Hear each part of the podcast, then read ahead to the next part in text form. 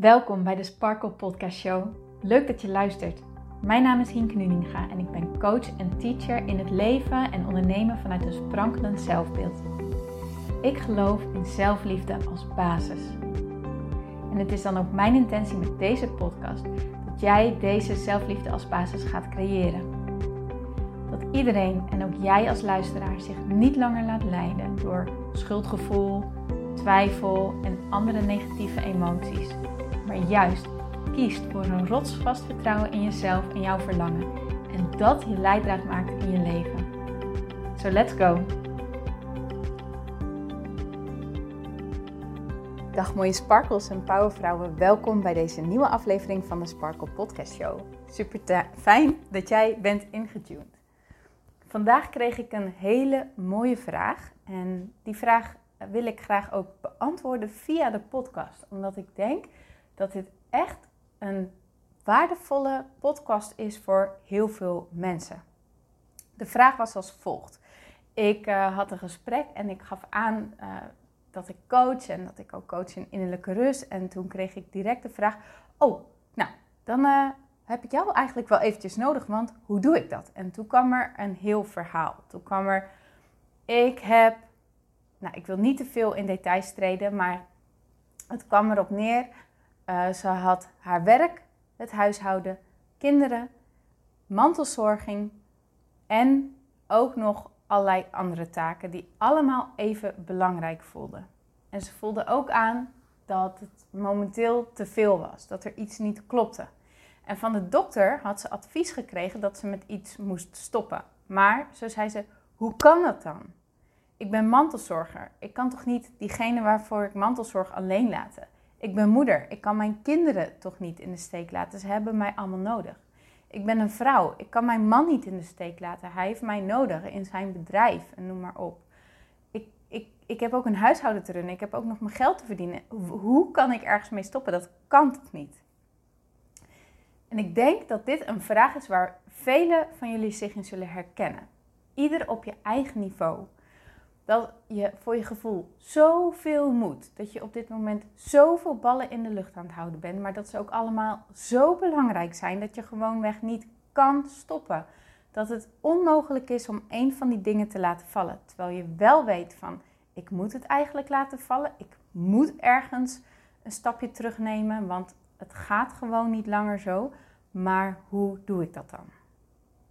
Nou, ik herken het heel erg mijn derde jaar van mijn studie liep ik zo enorm op mijn tandvlees dat ik, dat ik dacht: oké, er moet iets anders, maar ik weet niet wat. En toen uh, ben ik naar een psycholoog gegaan. En op dat moment studeerde ik. Nou, iedereen die een uh, studie doet of heeft gedaan, die weet het derde jaar van je studie. Dus eigenlijk het ene laatste jaar van je studie, die is het misschien wel het zwaarst dan komt er zoveel op je bord. Dan, dan wordt er zoveel van je verwacht vanuit studie, vanuit lesstof. Vaak zit er dan ook nog een stage bij met allerlei opdrachten. Dus ik had dat derde jaar, dat voelde voor mij heel, heel, heel pittig. Ik moest echt wel ehm, alle zeilen bijzetten. Mijn studie ging me niet als vanzelf af. Daarnaast liep ik stage en bij mijn stage gaf ik ook wel zelfstandig les. Dus uh, naast mijn stageopdrachten vanuit de studie had ik ook nog alle taken van het lesgeven die erbij horen. Dus voorbereiden, nakijkwerk, um, afspraken nakomen met leerlingen, meedraaien in vergaderingen, al dat soort dingen. Um, ik had een bijbaan, want ik moest natuurlijk geld verdienen. Op dat moment hadden Jouke en ik ook ons huis gekocht. Dus waren we ook begonnen met het verbouwen ervan. Volgens mij had ik destijds ook mijn rijlessen. Ik ben een beetje een, uh, een latertje wat dat betreft. Ik, ik heb pas heel laat rijles genomen. En ik wilde ook nog ergens een sociaal leven. Ik bedoel, ik wilde ook gewoon lekker op stap kunnen en, en vrienden zien en een drankje kunnen doen. Want dat vond ik gewoon heel erg belangrijk. Maar het lukte me gewoon niet meer. Ik had het idee dat ik overal aanwezig moest zijn, dat ik overal maar half was. En ja, het punt eigenlijk dat ik dacht, oh nu gaat het echt niet goed, was dat ik, um, ik had toen op mijn stage had ik afgesproken om aanwezig te zijn bij een schoolfeest. Ik zat ook in het comité en ik was dat schoolfeest, was ik gewoon, nou ja, vergeten eigenlijk. Ik trok het niet meer. En ik zat op de bus uh, terug naar huis, in de bus, sorry.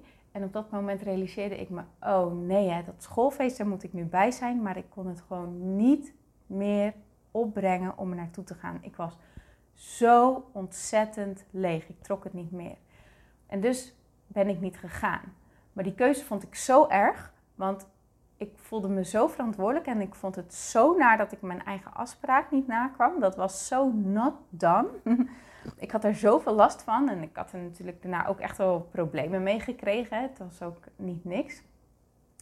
Maar dat was wel een, een, een soort wake-up call van: oké, nee, dit, dit kan niet, dit ben ik niet. En ehm, ja, ik, ik, ik voelde me echt ik voelde me zo, zo, zo overspannen. En ik kreeg toen ook wel de diagnose dat ik echt overspannen was. Dus kreeg ik van de psycholoog de opdracht: je moet ergens mee stoppen. En ik dacht, ja, stoppen? Stoppen? Ik kan nergens mee stoppen. Ik moet geld verdienen, dus ik moet mijn baan hebben.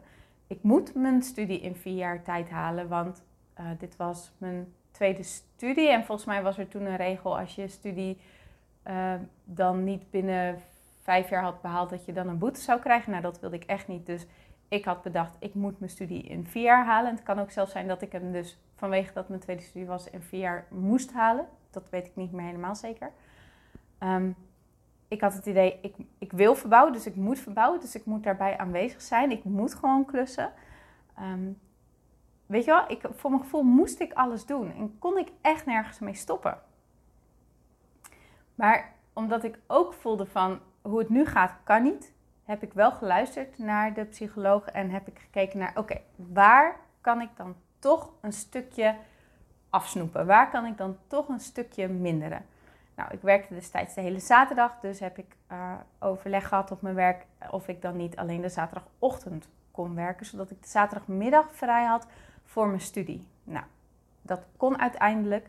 Dus dat voelde fijn. Dat, dat gaf me gelijk al iets meer rust en lucht en ruimte. Zo van, oh, beter. Dat waren echt vier of vijf uur en daarin kon ik natuurlijk heel veel doen.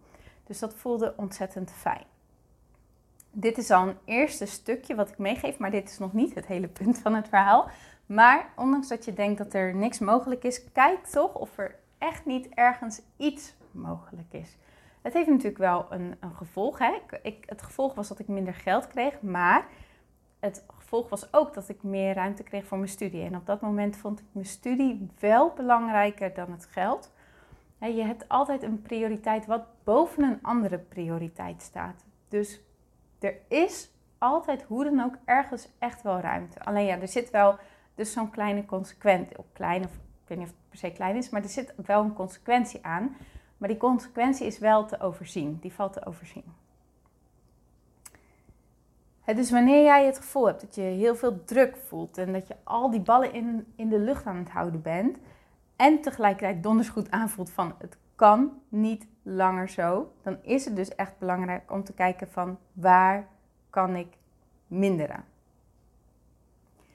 Alleen dit voelt zo lastig. En weet je waarom? Omdat we gewoon als we heel eerlijk zijn, bang zijn dat het niet goed komt wanneer we iets loslaten. Dat we bang zijn dat het niet goed komt wanneer we ergens mee stoppen, wanneer we ergens mee minderen. Dat het alleen maar goed komt wanneer wij dat Stel je nou voor, um, jij bent mantelzorger. En dan heb je het gevoel dat het aan jou is om er altijd te zijn.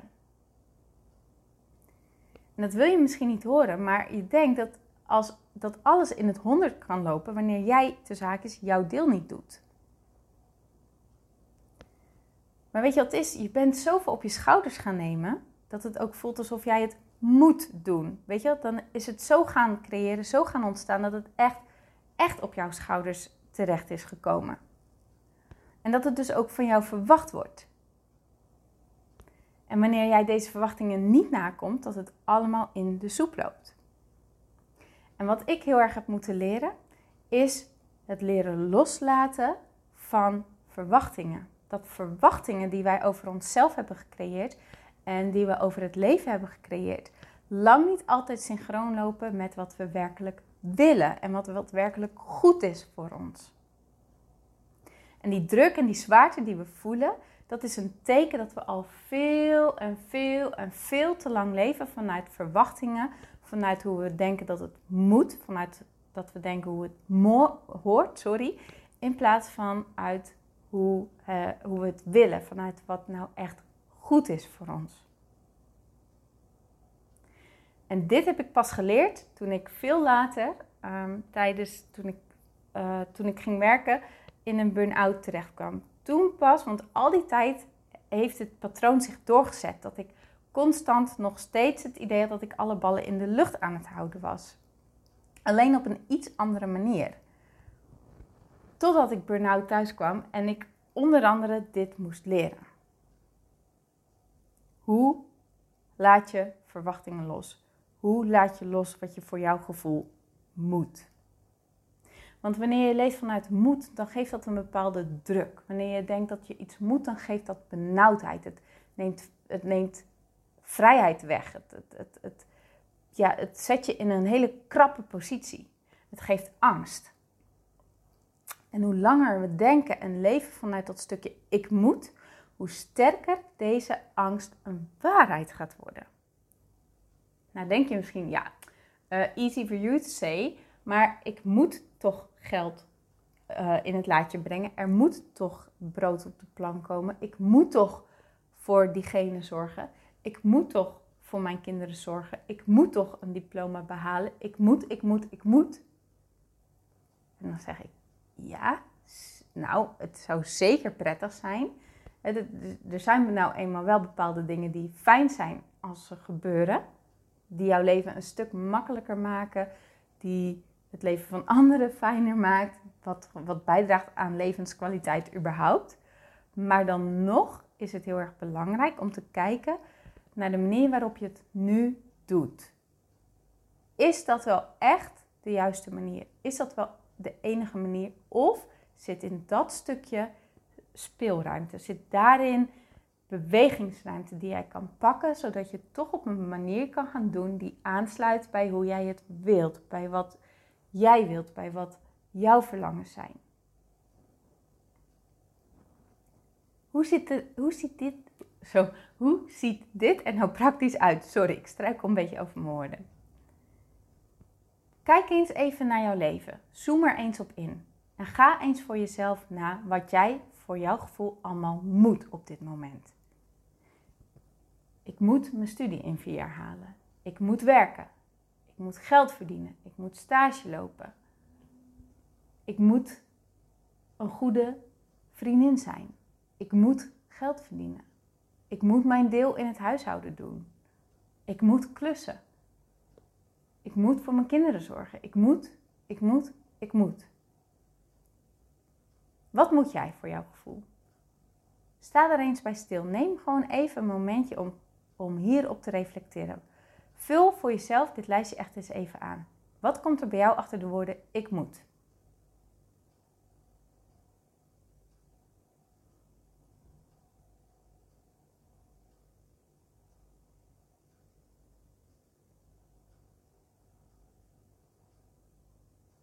Oké, dan denk ik dat je denk ik wel helder hebt nu.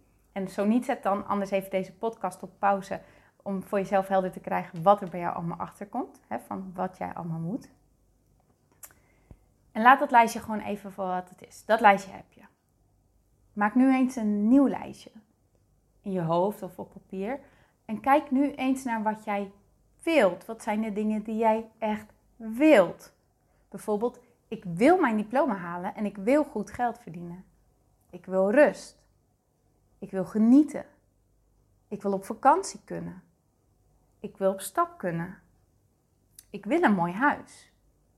Ik wil een goede vriendin zijn. Ik wil een goede dochter zijn. Ik wil een goede moeder zijn. Ik wil een goede, vul je beroep maar in zijn.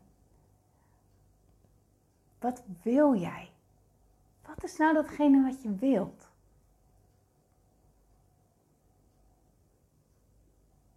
Vul voor jezelf eens deze zin aan. Ik wil. En ga helemaal los. Ik wil.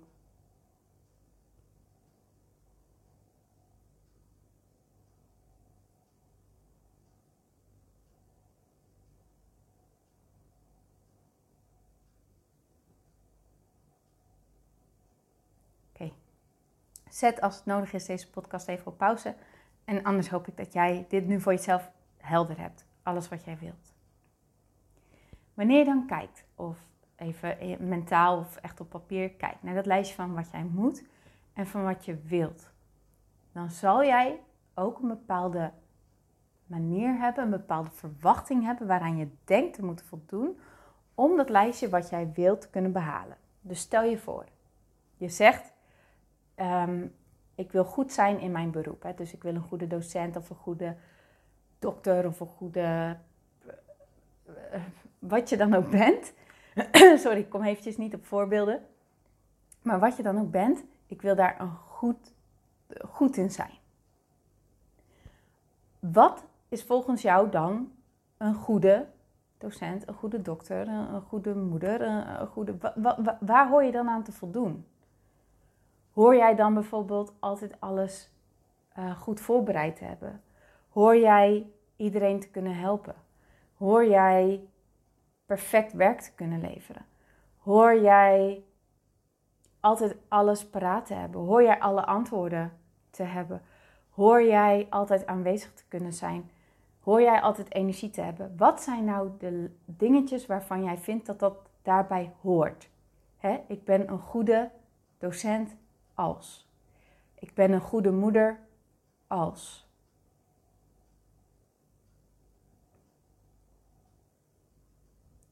En kijk dan ook eens naar dingetjes als dat je bijvoorbeeld zegt, nou, ik wil heel graag een huis kopen. Um, dus daar wil ik eh, geld voor verdienen, daar wil ik geld voor sparen. Wat is dan volgens jou een verwachting aan jou binnen deze wens? Vind jij dat, dat, dat je iemand moet zijn die een huis moet kopen? Draagt dat bijvoorbeeld bij aan jouw waarde? Is het iets wat vanuit huis is meegegeven dat het heel erg belangrijk is dat je een huis koopt in plaats van huurt, bijvoorbeeld? Wanneer jij met een partner samen bent, vind jij dat jij een evenredig deel aan moet leveren? Dat dat, dat gewoon iets is wat hoort, wat moet. vaak zijn vrouwen het is, dus dat is een heel eikel punt. Want aan de ene kant zijn we heel erg feministisch en willen we dat alles gelijk is. Aan de andere kant is het zo dat onze salarissen toch lager liggen over het algemeen dan de mannen. Dat is niet een eerlijk iets. Maar wanneer we wel van onszelf verwachten dat we en uh, dat we allemaal um, dat we evenredig veel inbrengen, moet je kijken of dat wel klopt naar wat er zeg maar naar ratio verdiend wordt. Of, hè, of, dat, of dat stukje wel gelijk is. Maar vind jij dat, dat dit iets is waar jij aan moet voldoen? Is dit een verwachting die jij van jezelf hebt geschept? Wanneer jij jezelf als doel hebt gesteld dat jij cum laude af wil studeren, wat zijn dan de verwachtingen die jij aan jezelf hebt gezegd? Waaraan vind je dat je hoort te voldoen? Welke verwachtingen horen hierbij?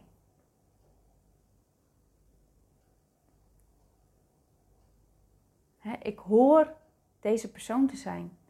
Ik hoor dit te doen. Ik hoor dit te kunnen laten zien.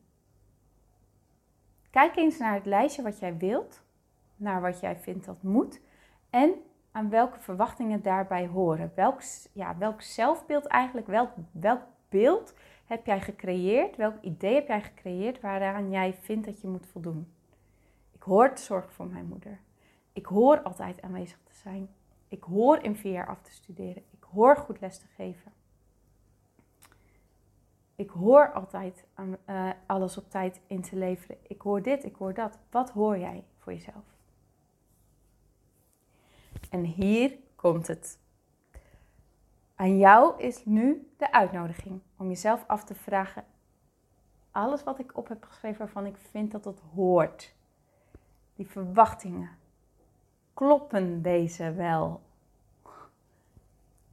is dit wel echt zo? Of kan het ook anders? Ja, je wilt je diploma halen en het liefste binnen vier jaar. Maar is het echt zo'n ramp als het niet lukt? Is het echt zo'n enorme ramp wanneer jij dat bijvoorbeeld in vijf jaar haalt in plaats van vier jaar? Het is misschien niet leuk, het is misschien niet wat je wilt, maar is het een onoverkomelijke ramp? Dat waarschijnlijk niet.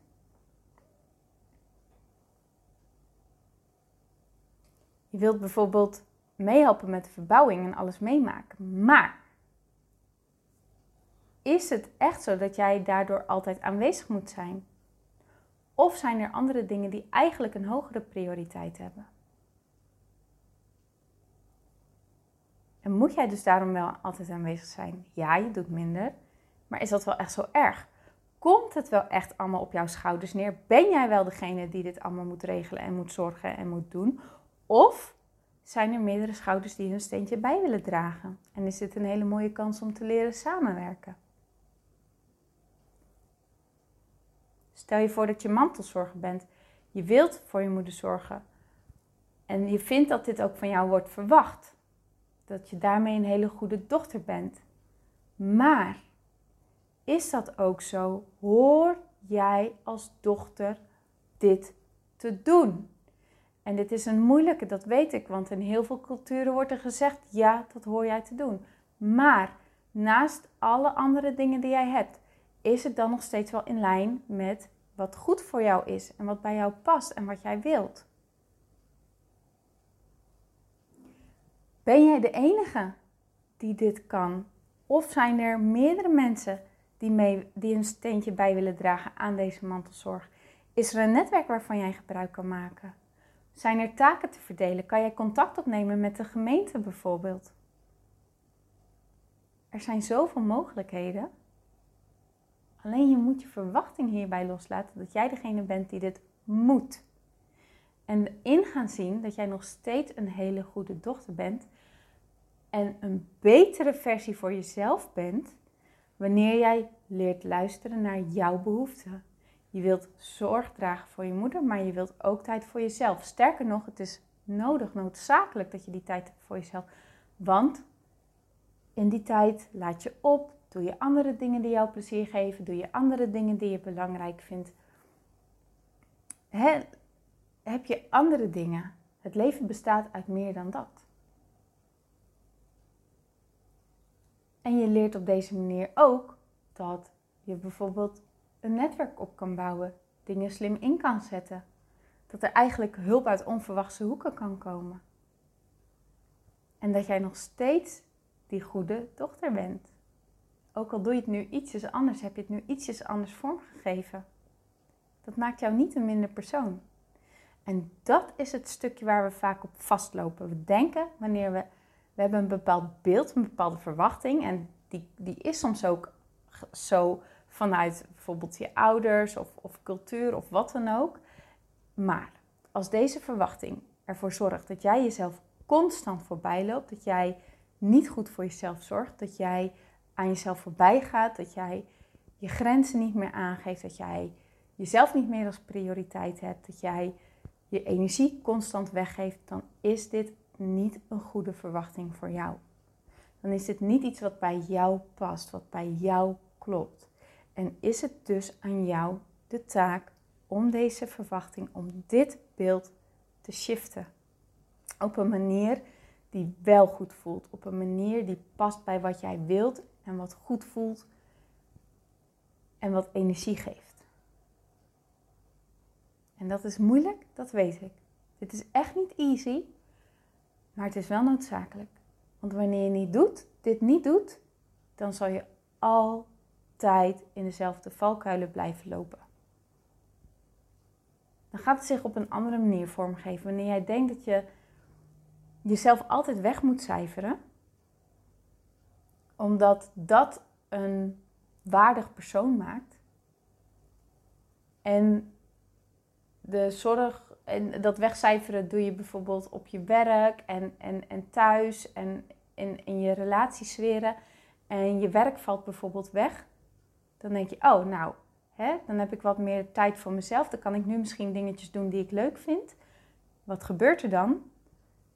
Dan ga jij andere dingen vinden waarin jij jezelf weer, waarin jij anderen weer voorop kan stellen. Dan verlies je jezelf bijvoorbeeld in het huishouden of in ehm, het zorgen voor, voor relaties of, of, of weet ik veel wat. Het ondersteunen van iemand. Omdat jij in de basis nog steeds jezelf ziet als iemand die pas waardig is wanneer jij jezelf wegcijfert. En wanneer jij voelt dat je behoefte hebt om te luisteren naar jezelf en om dingen te doen die jou energie geven en om hobby's te creëren en dat te doen, dat strookt niet met het idee, met het beeld van ik moet mezelf wegcijferen. En als dat beeld sterker is, als jij daar niks aan doet, zal jij nooit, maar dan ook nooit, echt die rust en die ruimte en die tijd voor jezelf creëren die je zo hard nodig hebt. Waar zo hard om wordt gevraagd. Daarom is deze oefening zo belangrijk. Omdat je eerst gaat kijken, wat moet ik voor mijn idee? Dan kijk je naar wat wil ik. En dan kijk je, oké, en hoe denk ik dit te moeten bereiken? Waar, waar, aan welke verwachtingen hoor ik te, doen, te voldoen? En wat ligt daaronder? En wat mag ik dus gaan shiften? Als je dit doet, dan veranderen je acties om je heen. Dan verandert je leven eigenlijk. Dan ontstaat de ruimte om die wensen en die verlangens ook daadwerkelijk te volbrengen. daarvoor moet je wel super eerlijk naar jezelf zijn. Jezelf echt recht in de spiegel aankijken en ontdekken en leren dat de wereld doordraait als jij verandert. Als jij nee leert zeggen. Als jij andere prioriteiten gaat stellen. Dat de wereld nog steeds doordraait. Dat jij nog steeds een waardig persoon bent. En dat mensen nog steeds van jou houden. Dat mag je gaan leren. Dat mag je gaan ontdekken. Maar dat ontdek je alleen door het te gaan doen. Ik kan dit honderd keer tegen je zeggen, maar je ontdekt het echt alleen door het te gaan doen, door het te gaan ervaren. Dus ik hoop heel erg dat je hier wat aan hebt gehad. Ik hoop heel erg dat je hier wat mee doet. Niet alleen luisteren, maar er echt wat mee doen als je er wat mee doet, dan komt het verschil. Dan komt het verschil. Ik ga, of ik ben bezig met het ontwikkelen van een training die hier echt nog veel dieper op ingaat. Die echt heel erg diep ingaat op dat stukje jezelf leren kennen, jezelf leren begrijpen, leren snappen waarom je vastloopt in bepaalde dingen, leren snappen waarom sommige dingen, waarom bijvoorbeeld nee zeggen heel moeilijk kan zijn of wat dan ook. En hoe jij jezelf dan ook kan gaan leren besturen. Hoe je kan gaan leren luisteren naar je gevoel. Hoe je kan leren luisteren naar jezelf. En uit, vanuit die plek gaan leven, zodat je echt gaat leven vanuit een plek van zelfliefde. En vanuit innerlijke rust. En vanuit happy zijn met wie je bent. En happy zijn met je leven. Je leven zo in gaan richten op een manier dat het bij je past. En dat je er goed door voelt. En dat je er gelukkig van wordt. En ik heb er echt zo fucking veel zin in.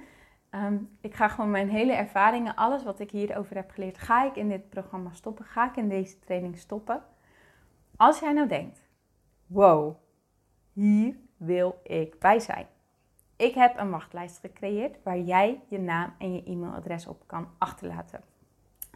Deze wachtlijst kan je vinden via de Instagram link ehm, die in mijn Instagram profiel staat uh, Als je dan naar uh, mijn pagina gaat, dan heb je een blauw linkje waar je op kan klikken. Klik daarop, dan klik dan op de link die bovenaan staat en dan kun je je naam en je e-mailadres achterlaten. En dan sta je op de wachtlijst en dan heb jij als eerste alle informatie tot je.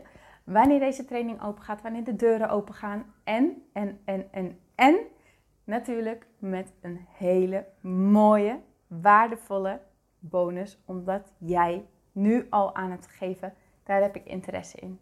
Je zit natuurlijk nergens aan vast. Hè? Een wachtlijst is een wachtlijst. Je zegt, ik heb interesse en dan is aan jou de keuze, doe ik het wel, doe ik het niet. Maar als jij je op die wachtlijst zet, dan heb jij wel de allermooiste deal straks te pakken. Oké.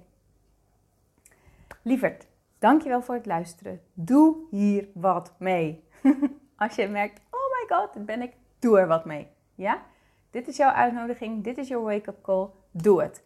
Als je het niet doet, dan weet dan dat jouw lichaam het aangeeft dat je grenzen overschreden worden, maar dat als jij niet luistert, dat het steeds erger wordt. Dit bedoel ik niet van ehm, als je dit doet dan, maar vraag jezelf af, wat is er nodig wanneer ik wel luister?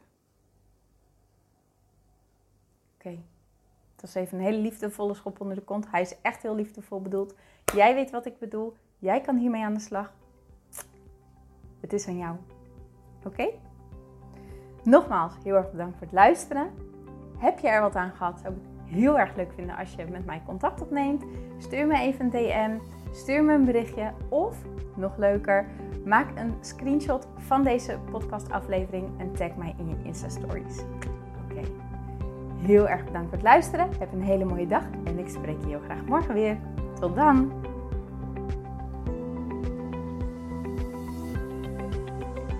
Dankjewel voor het luisteren naar deze podcast.